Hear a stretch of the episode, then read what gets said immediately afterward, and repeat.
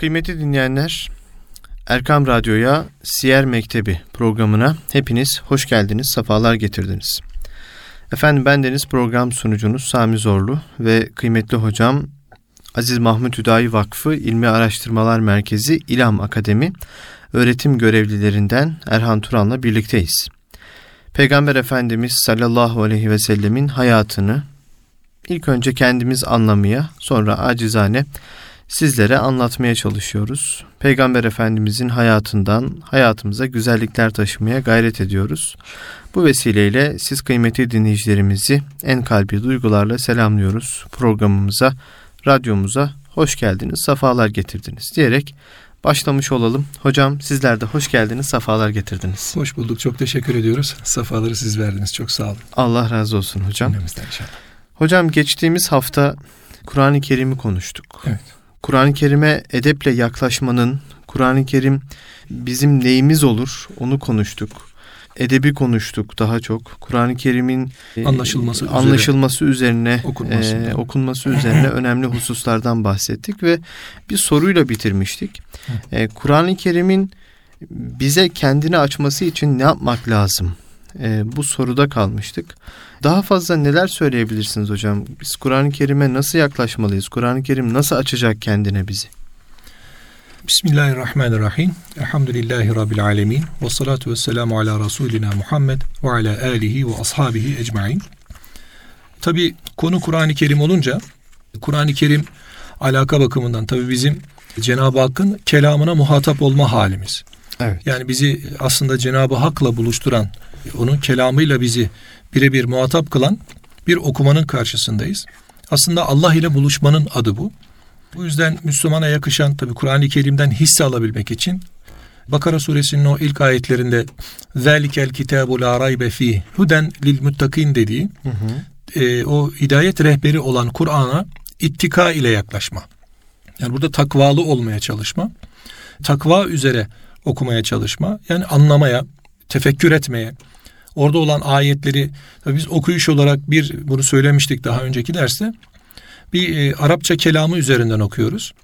Yani onun harfleriyle okuyoruz. Hı hı. Bir diğeri e, oradaki kastedilen mana nedir? Onu anlamaya çalışıyoruz.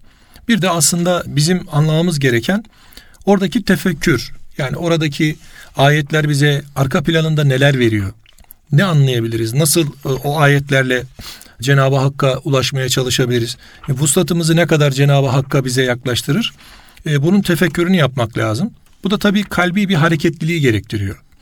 Yani kişinin bir madden söylemiştik bunu hazır olmaklığı var. Bir de manen hazır olmaklığı var. İşte madden abdest alacak, güzelce hazırlanacak, bir ihtiram gösterecek, okuduğunun Allah'ın kelamı olduğunun farkında olacak.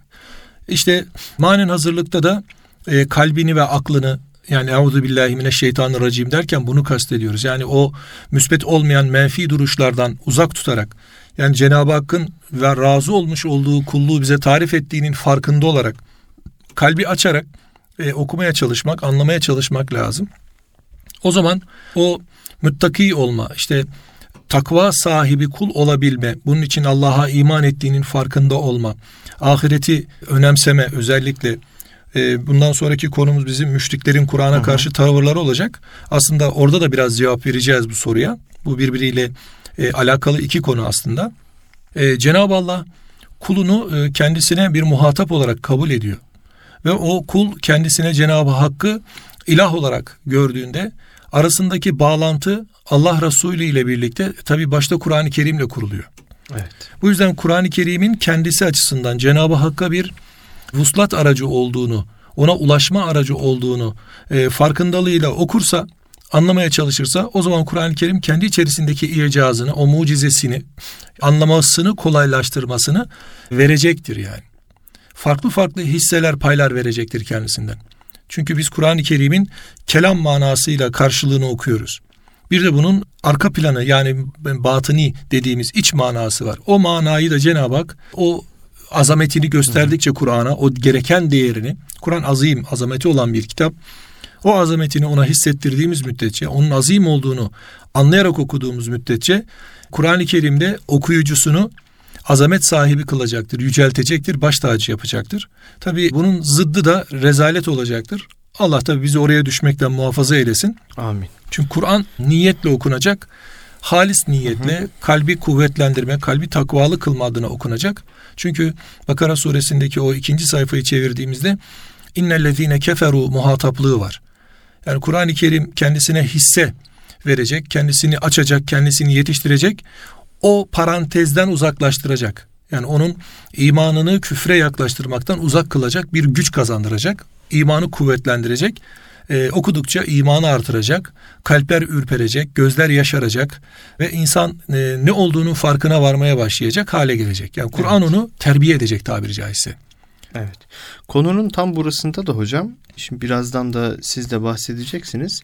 Bir de müşriklerin Kur'an-ı Kerim'e karşı evet. tavırları var. Evet. Yani duyuyor, işitiyor. Geçen hafta evet. bahsettik. Evet. Yani Ebu Leheb de Peygamber evet. Efendimiz'den Kur'an-ı Kerim'i duydu. Evet. Ee, ama Ebu Cehil de duydu. Ebu Cehil de duydu ama kalbe girmedi. Evet. Bunu konuşuyoruz ama bundan hemen önce şunu da belirtmek istiyorum. Geçenlerde bir e, bu konuyla alakalı e, bir yerde okudum.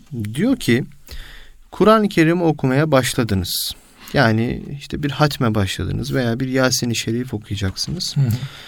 Okuduğunuz o kelimenin, o ayeti kerimenin, o harfin daha önceden Peygamber Efendimiz sallallahu aleyhi ve sellemin o mübarek dudaklarından çıktığını düşünerek okuduğunuzda evet.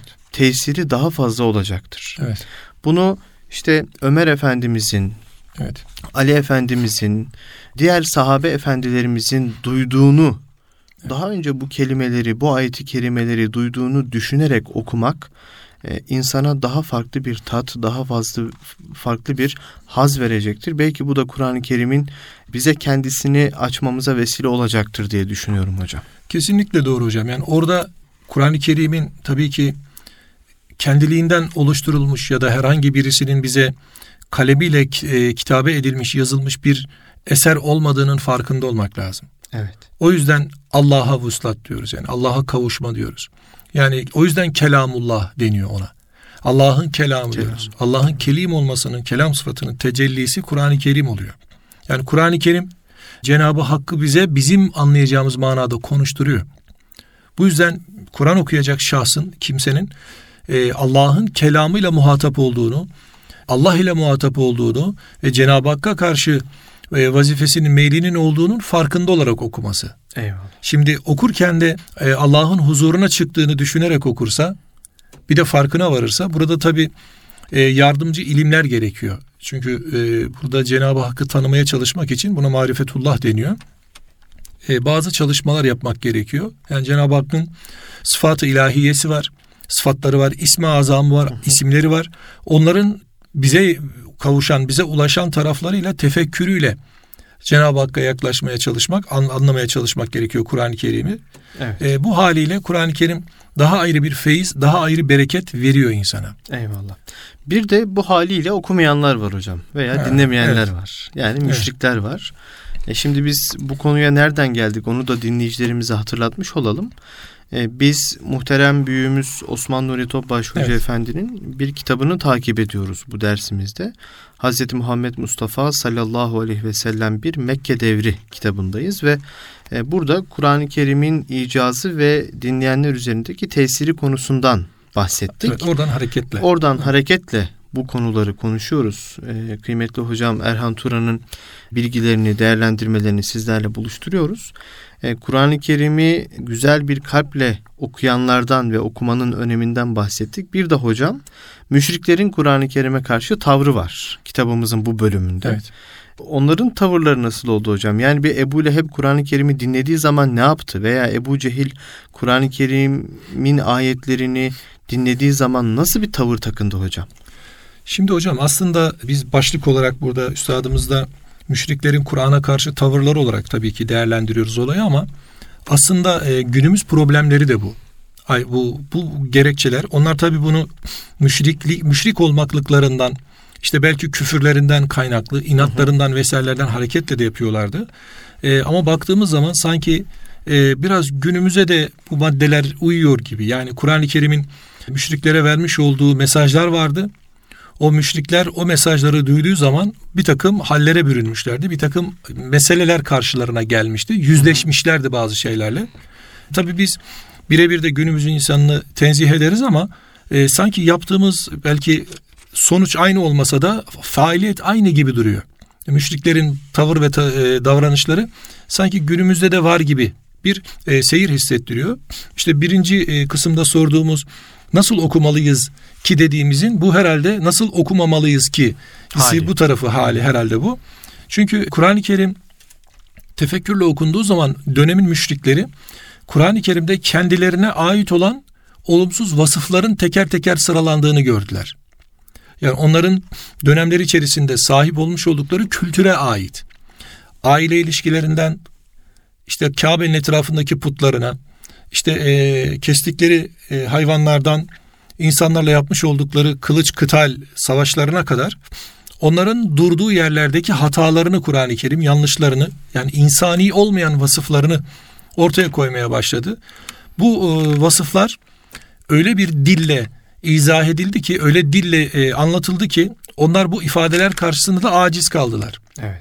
Yani hem kendilerini savunamaz hale geldiler hem de mevcut iddiaları kabul etmek zorunda kaldılar. Bu onların biraz sinirlerini de bozdu açıkçası. Çünkü birebir de bir insanın e, müşrik olarak bir, vas, bir o vasfı taşıyan bir insanın tüm özelliklerini Kur'an-ı Kerim işte siz busunuz diye teker teker e, ortaya koymuş oldu. Yani onların haktan uzak olduklarını, işte adaletten uzak olduklarını, yani kıyamet halleri özellikle anlatıldığında, ahiret ahvali anlatıldığında, mesela amme yeteseelun ayetleri geldiğinde, ya size sorulacak. Yani bundan sonrası sorulacak.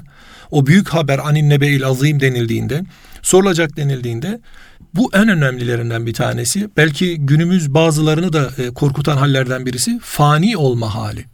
Evet. Yani nefs faniliği kabul etmiyor, istemiyor. Yani baki kalmak istiyor. Hiç ölmek istemiyor. Bugün batının da içerisinde şu an cebelleştiği, iyice böyle e, üzerine düşüp bir hale getirmeye çalıştığı şey ölümsüzlük yani ölmek istemiyor insanlar. Devamlı yaşamak istiyorlar. Bunun arkasında hem bir faniliği hatırlatıyor, kıyamet ahvali var. Bir de e, dahası var, hesap kitap var. Mizan var. Yani bugün şöyle düşünelim. Bir kurban kesiyorsunuz puta. O putu insanlara işte kurban ettikten sonra o etten insanlara dağıtıyorsunuz. Ama bu et sizin cehenneminiz olmuş.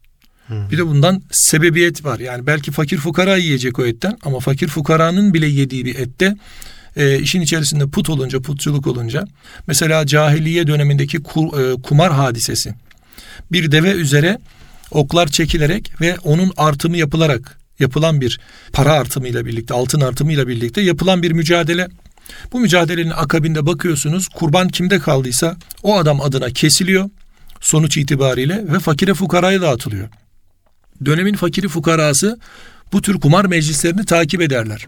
Sebep orada bir kurban kesilecek neticede bize de bu etten pay düşecek diye. Evet. E, Cenab-ı Hak tabi e, İslam'la birlikte şeriatla birlikte bu e, kumar hadisesini ortadan kaldırıyor ama kurban Allah için ve hak olarak fakir fukaranın sofrasına insin için tekrar vücubiyet kazanıyor. Baktığımız zaman onların üzerlerindeki ne kadar şer olarak yaşadığı hayat varsa ayeti kerime ve hadis-i şeriflerle bakıyorsunuz İslam onları bir hayra tebdil ediyor. Onların yapmış olduğu fenalıklar var, kötülükler var ve bunlardan sorumlu tutulmuyorlar. Yani günahı işlemediğine pişman günah işleyen öyle bir haldeler. Evet, o ifadeyi bir daha alabilir miyiz hocam? Yani günah işleyen kimseler işleyemediği günaha pişman oluyor. Hmm. Çünkü öldükten sonra hayat yok. Her şey bitiyor. Defter sıfırlanıyor. Bundan sonra da bunun hesabı kimseye verilmeyecek. O zaman yapamadığımız bizim yanımıza e, zarar olarak kalır algısı oluşuyor. Evet. Yani işleyemediği günaha pişman oluyor adam.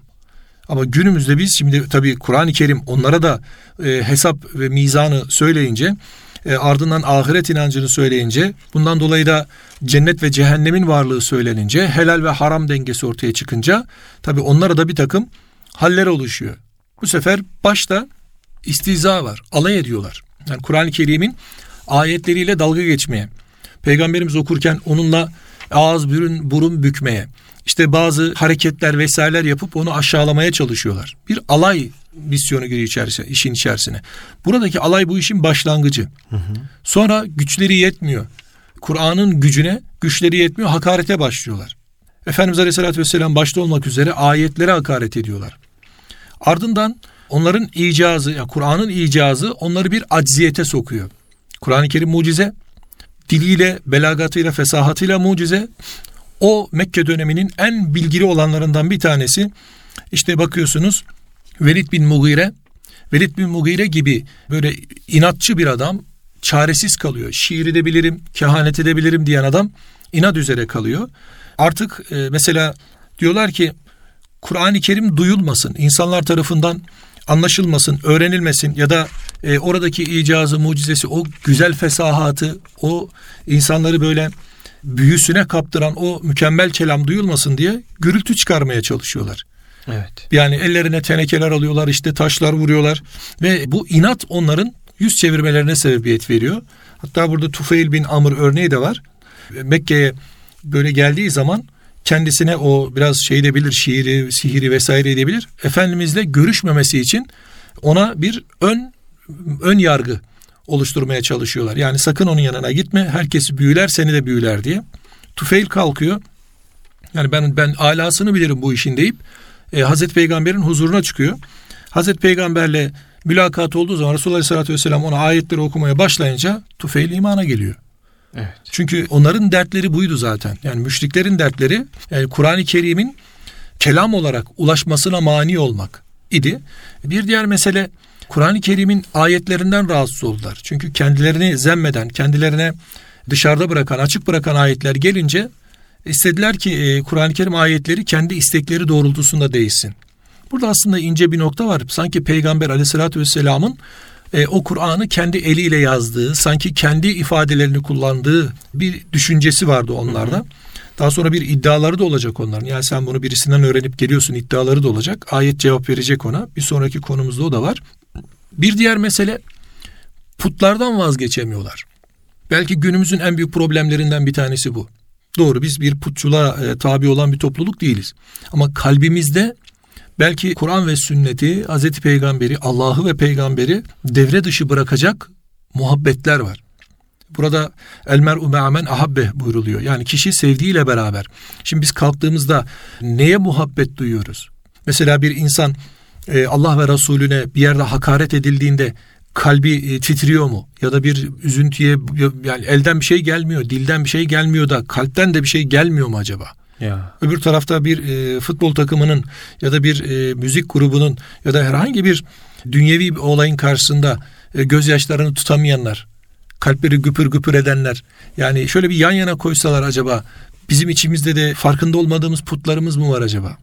Çünkü e, biliyorsunuz putçuluk iki şekilde cereyan ediyor. Bir e, celi olan açık. Görüyorsunuz karşınızda bir taş parçası secde ediyorsunuz. Diğeri de hafi. Bu da e, Hazreti Ali'nin ifadesiyle damarlarda böyle e, kanın içinde dolaşır buyuruyor. Peki ne zaman galebe çalacağı belli olur mu? Olmaz. O yüzden bu onların putlarından vazgeçmemeleri günümüzde de işte Kur'an ayetleri karşısında birilerinin kendi zihni putundan vazgeçmeyip Kur'an ayetlerini devre dışı bırakma hareketine geçti şu an.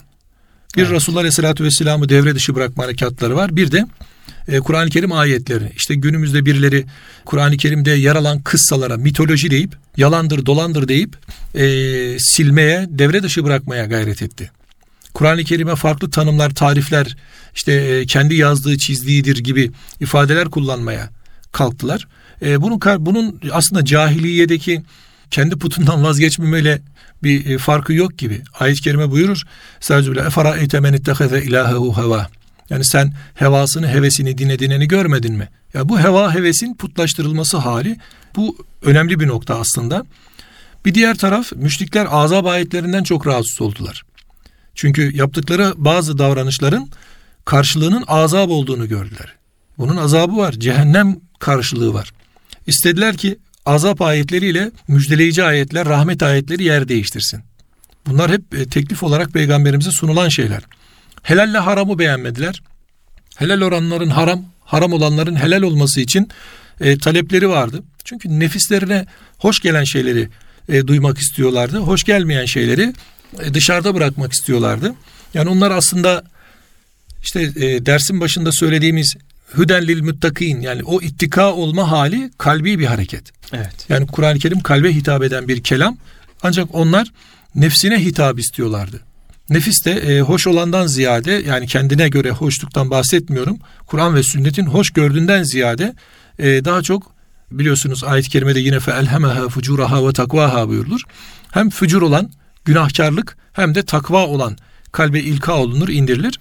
Burada da nefis daha çok bu tarafa yani fücurata doğru, fücura doğru, günaha doğru meyleder. Şeytan da yanına oturduğu zaman iki arkadaş kişiyi afazan Allah cehennemin dibine oturtur. Bu durumlar tabi vahyin indirildiği dönemde bir beğenmemezlik, vahyi beğenmemezlik, vahyin indirildiği kişiye de yani bu kala kala sana mı kaldı dedirtmeye kadar götürdü onları. Evet. Kala kala sana mı kaldı? Yani Efendimiz Aleyhisselatü Vesselam'a Cenab-ı Hakk'ın iradesiyle indirilen vahyin muhatabını beğenmez oldular. Yani Allah'ın iradesine beğenmezlik koymaya başladılar. Çünkü onlar baktıkları zaman vakanın zahir boyutunu görüyorlardı. Hatta diyorlardı ki yani Kur'an-ı Kerim eğer inecekse böyle bir kitap, böyle bir mucize, böyle bir kelam indirilecekse o zaman iki kişiden birisi olmalıydı dediler. Bunlardan birincisi biraz biraz önce ismini zikrettik. Mekke'de Velid bin Mughire. O şiiri de bilir, edebiyatı da bilir. Bazı böyle üstünlükleri var, bazı zihin oyunları yapabilen bir insan, bir adam. Tabii müşrik bu adam. E, diğeri de Amr bin Umeyr diye Taif'in zenginlerinden bir tanesi. O da yine edebiyatta ve şiirde e, maharetli bir adam. Bu adamlardan birine indirilmeli değil miydi diyor. Aslında Hazreti Peygamber'in bizim ilk derslerimizdeki ümmi olması işte burada mucize. Evet. Ümmi bir peygambere daha önce bir kitap okumamış, daha önce bir e, eserden talim görmemiş, herhangi bir hocanın dizinin dibine çökmemiş, herhangi bir eğitim almamış bir kimseye ancak böyle bir eser ilahi, vahiy olarak indirilebilirdi. Bunun da altından kalkamayınca yani bu saymış olduklarımızdan da sonuç alamayınca bu sefer zulümlere başladılar. Ardından bu zulümler tabii küçük zulümler, baskılar, eziyetlerdi. Sonra işkenceye döndü. Evet. Burada işkence dönemimiz var onu da konuşacağız. Ardından da e, bu baskılar döndü boykota ve ağır bir e, imtihan geçirdi Müslümanlar. Böylece Müslümanların sabrını zorlamaya, sabrını taşırmaya e, ve hatta daha sonrasında da onların Kur'an'dan ve Hazreti Peygamber'den yüz çevirmeye dönmesine kadar da bu hale devam ettiler. Buradan netice alamayınca da onlar artık Hazreti Peygamber aleyhissalatü vesselamın bizzat şahsında olmak kaydıyla akabinde sahabe-i güzin efendilerimiz üzerine harekete geçtiler. Yani böyle bir e, seyir yaşadı müşrikler. Evet. Demek ki biz Müslüman olarak Kur'an-ı Kerim'in önce Allah'tan indirildiğine iman edeceğiz. Ardından niyetlerimizi halis tutacağız. Maddi ve manevi olarak temiz bir niyete halis olacağız. Halis bir niyete sahip olacağız. Kur'an'ın karşısına geçtiğimizde onu böyle eleştirel, tenkit eden, bu nedir ne değildir ortaya koyarak değil bana ne verir ben ne alırım e, ne öğrenirim ben Kur'an'dan bana bu ayet ne anlatır e, anlayışıyla okumak lazım. Tabi burada dinleyenlerimize şunu da söylemek lazım. Kur'an-ı Kerim'den bir ayeti okuyup iki ayeti okuyup oradan da din çıkarmamak lazım. Kur'an-ı Kerim eğer e, hüküm ortaya koyacaksa, ahkam oluşturacaksa onun ayetlerin tamamına bakarak, onunla alakalı olan rivayetler varsa hadislere bakarak ve bu konuda ulemanın vermiş olduğu fetvaları da göz önünde bulundurarak geniş bir yelpazeden olaya bakmak lazım. Bunlar sadece bir takvayı artırıcı, kalbi güçlü kılıcı, kıvamlı kıvama getirici okuyuşlar olmalı. Evet. Yani buradan din çıkarmak, buradan hüküm çıkarmak, buradan dine şudur diyebilmek ihtisas istiyor. Onun için dinleyenlerimiz bu konuda daha ihtiyat, e, ihtiyatlı olurlarsa kendileri açısından da hoş olur diye düşünüyorum. Eyvallah. Şimdi işkence dönemine gireceğiz belki hocam ama burada şuraya da vurgu yapmak istiyorum. Siz anlatırken biraz daha böyle günümüze geldim. Evet. Ve şimdi müşrikler Kur'an-ı Kerim'i dinlediler. Evet. İşte az önce programımızın başında ifade ettik kalbi kapalı bir şekilde evet. dinlediler. Ee, sonra Peygamber Efendimiz'i eleştirdiler. Sonra Peygamber Efendimiz'i haşa beğenmez oldular. Evet. Yani gele gele sana mı geldi dediler evet. ve artık Tabii bu da bir konu hocam gelecek Hı-hı. inşallah. O da var konumuz içerisinde. Sıradaki konu da o. Evet. evet. Ee, bu süreç işte az önce de ifade ettiniz işleyeceğiz belki önümüzdeki haftaya kalacak bu konu ama işkenceye kadar gitti. Evet. Şimdi günümüzde de evet. e, birileri az önce ifade ettiğiniz gibi eleştirel gözle yaklaşmaya başlayıp evet. Daha sonra Peygamber Efendimiz'i beğenmemeye başlayıp, daha Evet. sonra Kur'an-ı Kerim ayetlerini beğenmemeye başlayıp, Evet. e, ya burası böyle değil de bence şöyledir demeye başlar hale geliyor. Evet. Bu aynı şey aslında değil mi hocam? Yani? Kesinlikle. O yüzden yani e, dersin başında yani aslında müşriklere hitaben bu özellikleri Hı hı. sayıyoruz ama günümüzde de e, bunlar yaşanıyor maalesef. Şimdi Kur'an-ı Kerim'de dedik ki işte Fatihatül Kitap var Kur'an'da. Hemen Fatiha-i Şerife ile başlıyor. Akabinde de Elif La Mim ile başlıyor. Yalnız Elif La Mim'den hemen sonra Zalikel kitabu la raybe fih buyuruluyor. Yani orada Zalikel kitabu Kur'an-ı Kerim yani kitapta Hı hı. bu zikredilen kitapta tabi burada kitap umum da anlatıyor aslında. Yani tüm vahyin kendisi. Bu bizim aldıklarımız bunun içi. Çünkü Cenab-ı Hakk'ın vahyi Kur'an'ın kendisinden ibaret değil başka vahiy de var. O vahiy başka bir mesele. Zalikel kitabı la raybe fih. İçerisinde şüphesi yok. Yani içerisinde şüphe edecek, endişe edecek ya da yanlış anlayacak, yanlış anlaşılabilecek bir ifade yok. Evet. O yüzden hüden lil müttakin var. Hüdel lil müttakin var. Yani kişi o Kur'an'ı o biraz önceki şüphenin dışında yani kendi kalbi şüphesini bertaraf ederek dışarıda bırakarak okursa o zaman lil müttakin dediği o ittika sahipleri, takva sahipleri olma zümresine dahil oluyor. Zıttı eğer biz bunun içerisinde şüphe de var, şüphe de olabilir. Acabasıyla başladığımız zaman hocam sayfayı çevirip en başı okumamız gerekiyor. İnnellezine keferu diyor. Evet. Ardından hatamallahu ala kulubihim. Yani kalple okuya, okuyacak insan bunu. O bozukluk da Kur'an-ı Kerim'den değil, senin kalbinden İşte kaynaklanıyor. demek istediğimiz o hocam. Eyvallah. Yani oradaki la raybe fi Kur'an'da bozukluk olmadığını eğer bir yanlış varsa bir hata buluyorsan sen sen kalbine bak demektir aslında. Eyvallah. Çünkü hüden lil müttakin var. Yani sen kalbin arızalı olmasaydı Kur'an'ın bu ayetini doğru anlardın. Kur'an da sana kendini doğru anlatırdı. Eyvallah. Niyet bozuk, amel bozuk hocam. Niyet sağlam, amel sağlam oluyor. Eyvallah. İnnemel amalu bin niyet o demek zaten. Evet. O yüzden Kur'an-ı Kerim'i okurken ve anlamaya çalışırken Müslümanca duruş ön yargılardan uzakça olan bir duruştur. Kur'an Allah'tan bana indirilmiş, içerisine zerre kadar müdahale olunmamış, bir harf ilave edilmeden, bir harf ile çıkarılmadan Hı hı. Allah Resulü tarafından bana tebliğ edilmiş ve bununla da Resulullah Aleyhisselatü Vesselam bir Sadat-ı Kiram Hazaratı yetiştirmiş, bir asrı saadet dönemi oluşturmuş. O Kur'an orada kendini bulmuş, karşılığını bulmuş ve saadet asrı ortaya çıkmış. Yani oradaki saadet asrı ifadesi hocam zenginlik değil. Katları, yatları, villaları yok. Ama imanda zirveler. Lokman'ın zikrini duyan hale getirmiş Efendimiz Aleyhisselatü Vesselam ve Kur'an-ı Kerim o ashab-ı kiram hazaratını. O zaman Kur'an-ı Kerim nasıl okunacak? Biz e, okuyup ondan o lezzeti alanları taklit ederek bu işi yapmakla mükellefiz. Evet. İyi öğrenmek lazım. Resulullah nasıl okurdu Kur'an'ı? Sahabe-i kiram efendimiz nasıl okurdu Kur'an'ı? Mesela şimdi bir hadise geldi aklıma. Buyurun hocam. Hangi sahabiydi hatırlamıyorum ismini şu an. Ağacın altında Kur'an-ı Kerim okurken e, başucundaki atı şahlanmaya başlıyor. Hareketlenmeye başlıyor. Kur'an-ı Kerim okumayı kesiyor. Tekrar başlıyor, tekrar hareketleniyor. Efendimiz'e geliyor. Diyor ki ya Resulallah böyle oldu. Diyor ki sen okudukça melekler inmeye başlamıştı diyor. Hmm. At bunun farkında sen görmedin diyor. Yani nasıl bir okuyuş okudu da bu adam bu sahabi de biz o okuyuşta meleklerin inişine şahit oluyoruz. Biz nasıl okumuyoruz ki bize bile inmiyor. Bırakın yukarıdan melek inmesin. Boğazdan aşağı Değil mi hocam? Orada takılıp kalıyor. Eyvallah. O yüzden niyetlerin halis olması lazım. İnnemel amalu bin niyet ve innemel likulli emri'in ma neva. Kişinin niyet ettiği kadarı kendisine vardır. Yani eğer Kur'an ihlas olunsun, ahlak olunsun. Ben bu Kur'an'dan dinim adına, akidem adına, amelim adına, pay alacağım adına okunursa oradan veriyor Kur'an-ı Kerim.